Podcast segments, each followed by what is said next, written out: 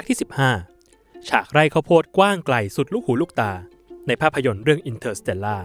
หนังไซไฟดราม่าที่หลายคนชื่นชอบนั้น เกิดจากการที่ผู้กำกับคริสโตเฟอร์โนแลน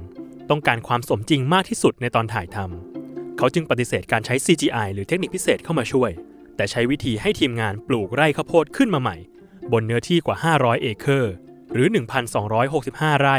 และเมื่อจบการถ่ายทำทีมงานก็นำข้าวโพดเหล่านี้ไปขายต่อสร้างรายได้กันไป